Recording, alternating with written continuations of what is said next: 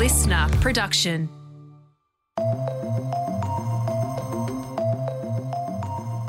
Hey there, I'm Bension Siebert and welcome to The Briefing. It's been just over a year since the world sat up and took notice of the dangerous ideas and teachings being shared by a man named Andrew Tate.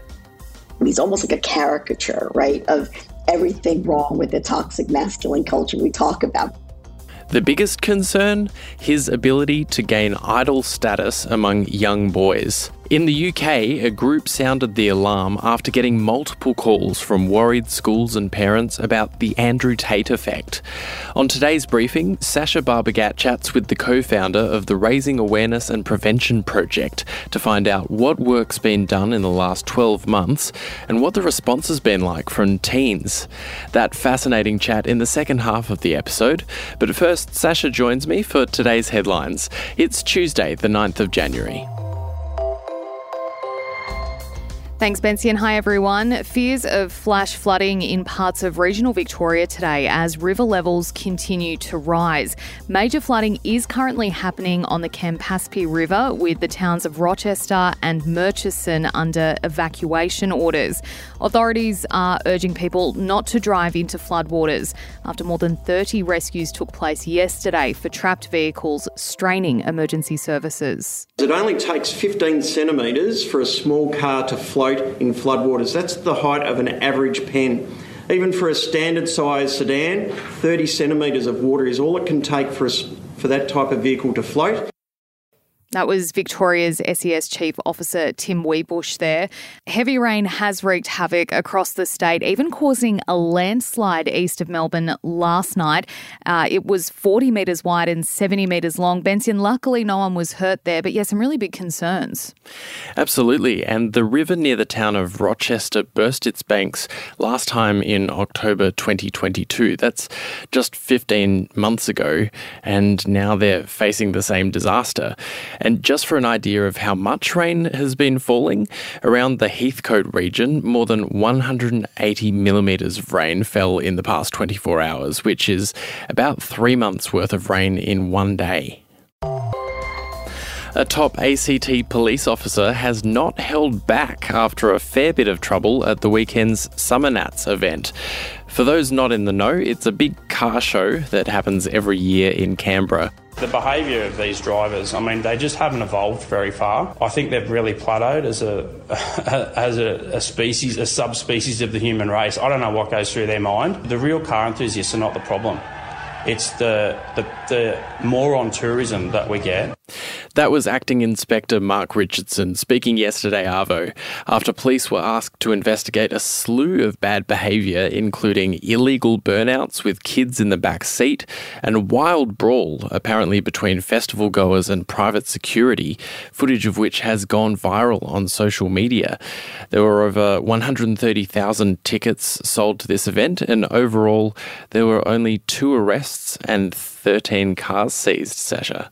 Yeah, look, the other comment uh, that came from Acting Inspector Mark Richardson, which um, caused me to sit up and listen, if we set up an this is quote, if we set up an IQ test station at the border instead of a vehicle testing station, we would halve our problems.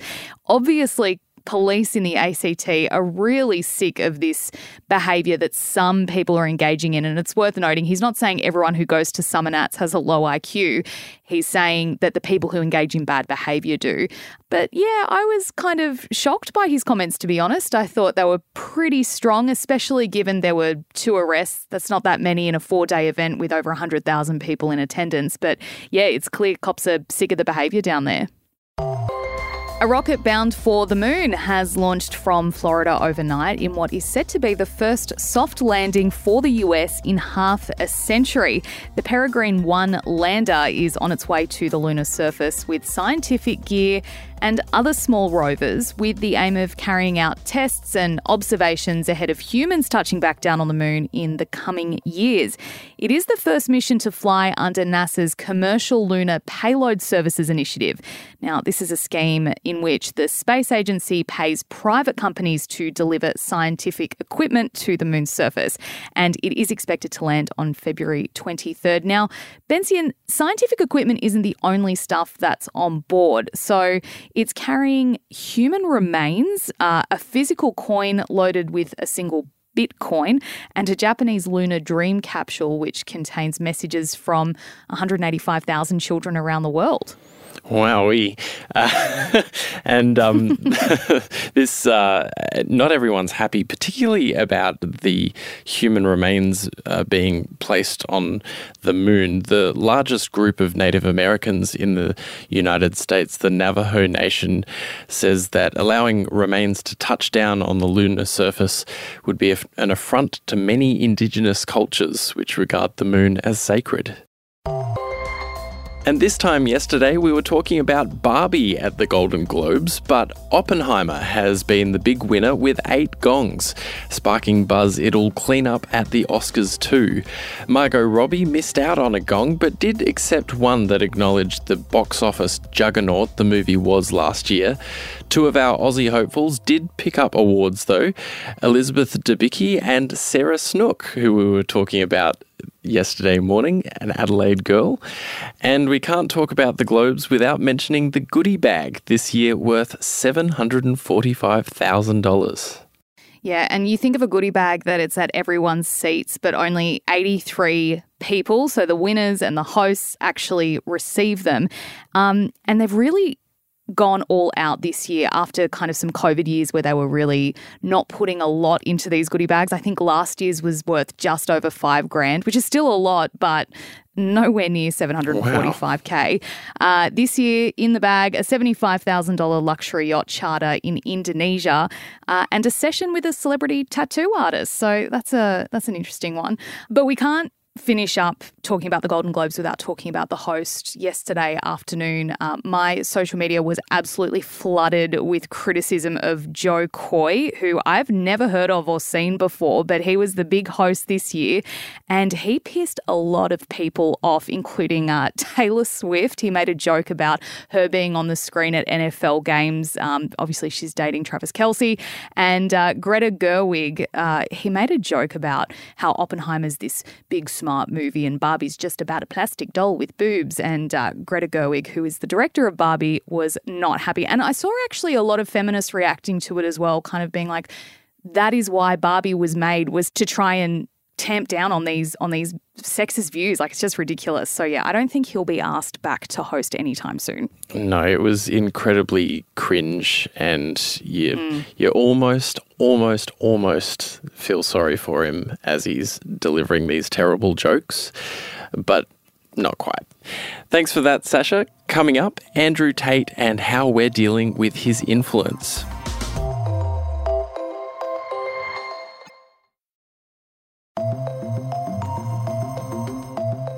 It wasn't too long ago that most people wouldn't have heard of Andrew Tate. Unfortunately, most of us are aware of him now.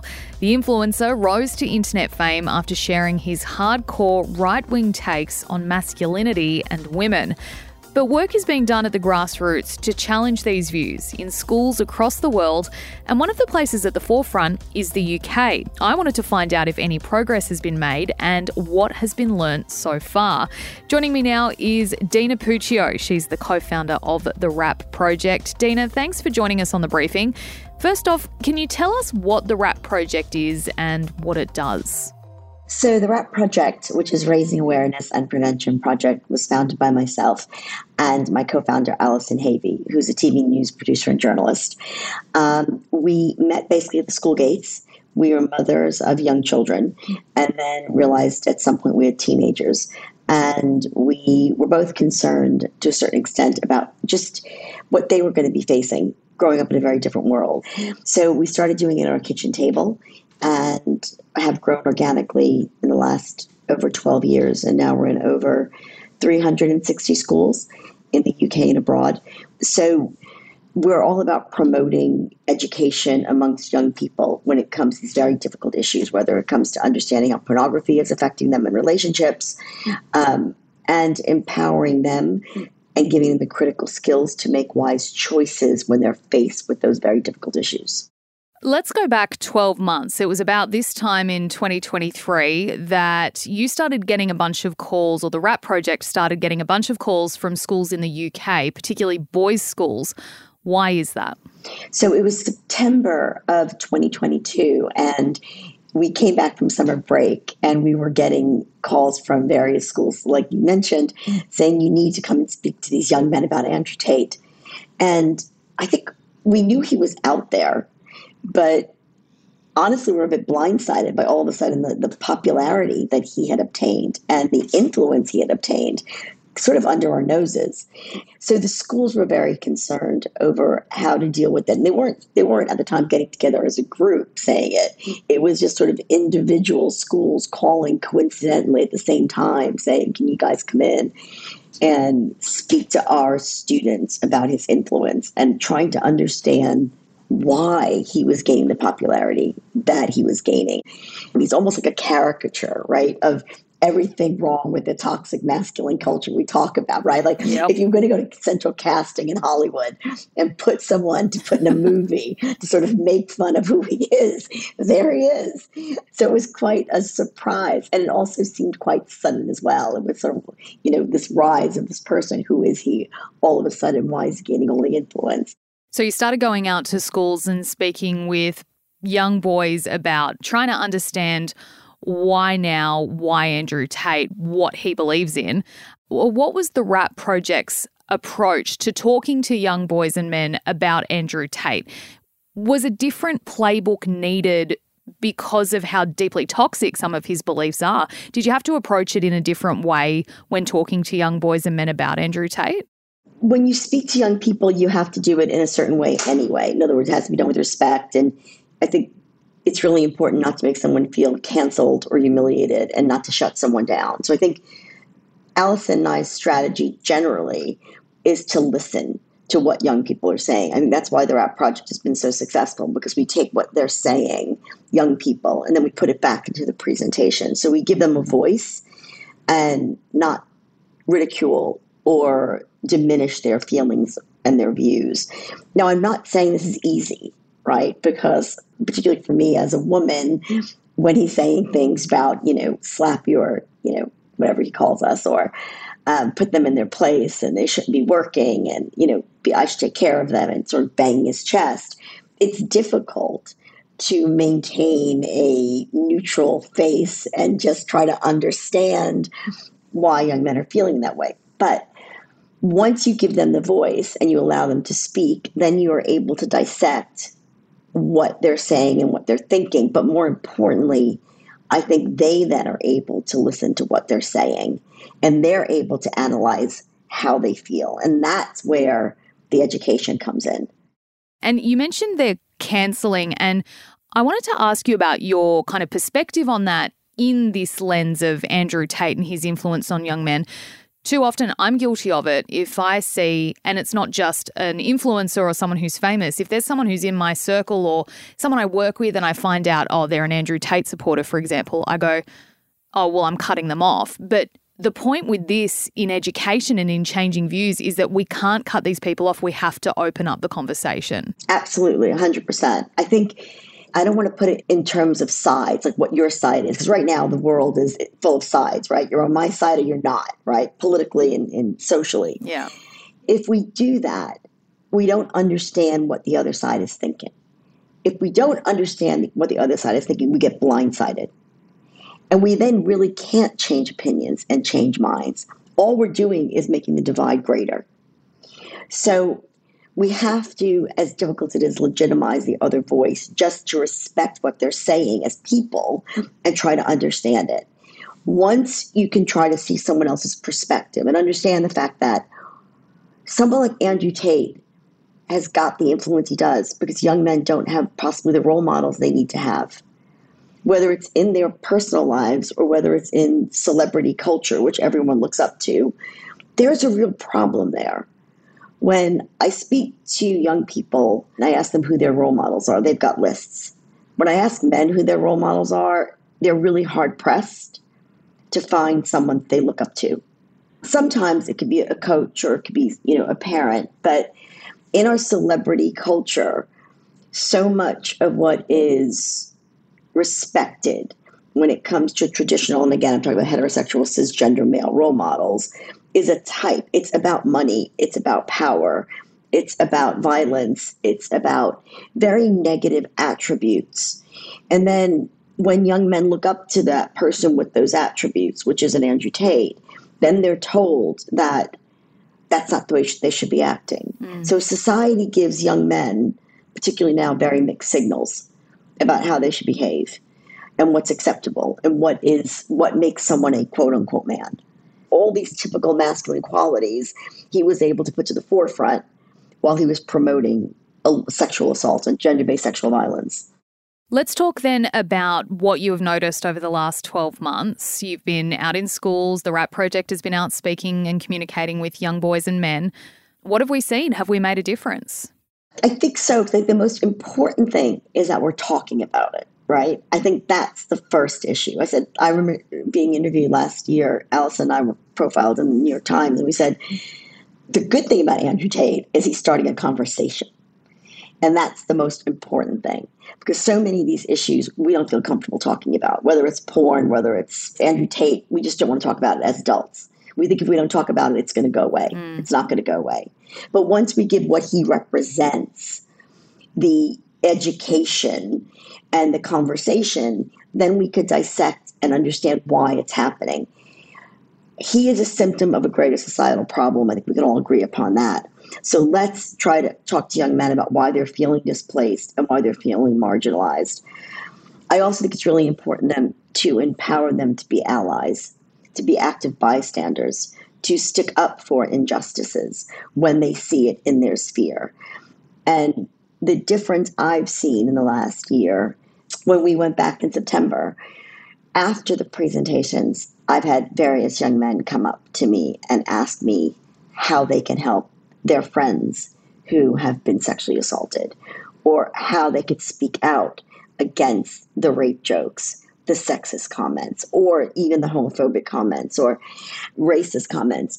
So I think that what I'm seeing is years ago, I didn't have those discussions with how can we make a difference, even if it's one young man after a presentation, and I've spoken to 200. Having one, if we can make a difference with one, if we could start with one per school, then one could become two, could become three, and we could start to, you know, gather momentum in this fight. Mm. Yeah. So speaking of that, what is next for the RAP project? Obviously, Andrew Tate's been in Romania, he's been locked up in jail, he's, you know, facing all sorts of horrific charges. I haven't personally seen much of him floating around, but um, he's I'm not his target audience, obviously.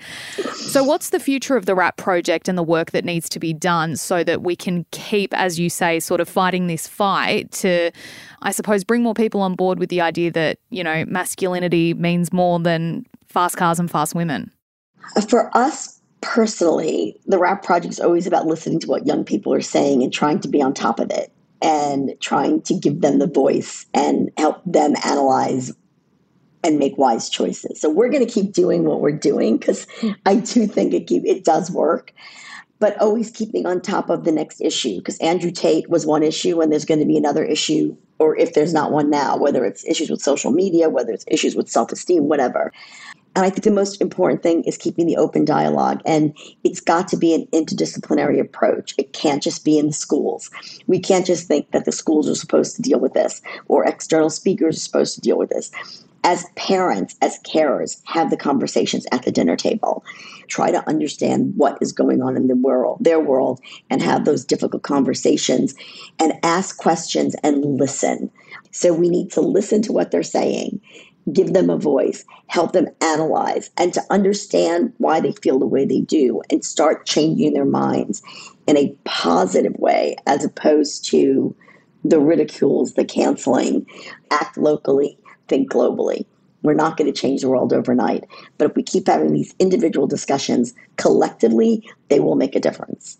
That was Deana Puccio there, co founder of the RAP Project. And we are looking at doing a follow up on this episode, and we'd love to hear from you.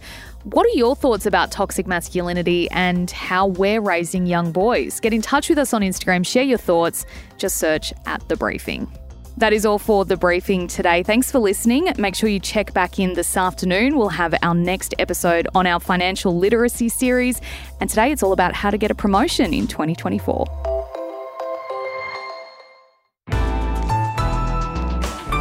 Listener.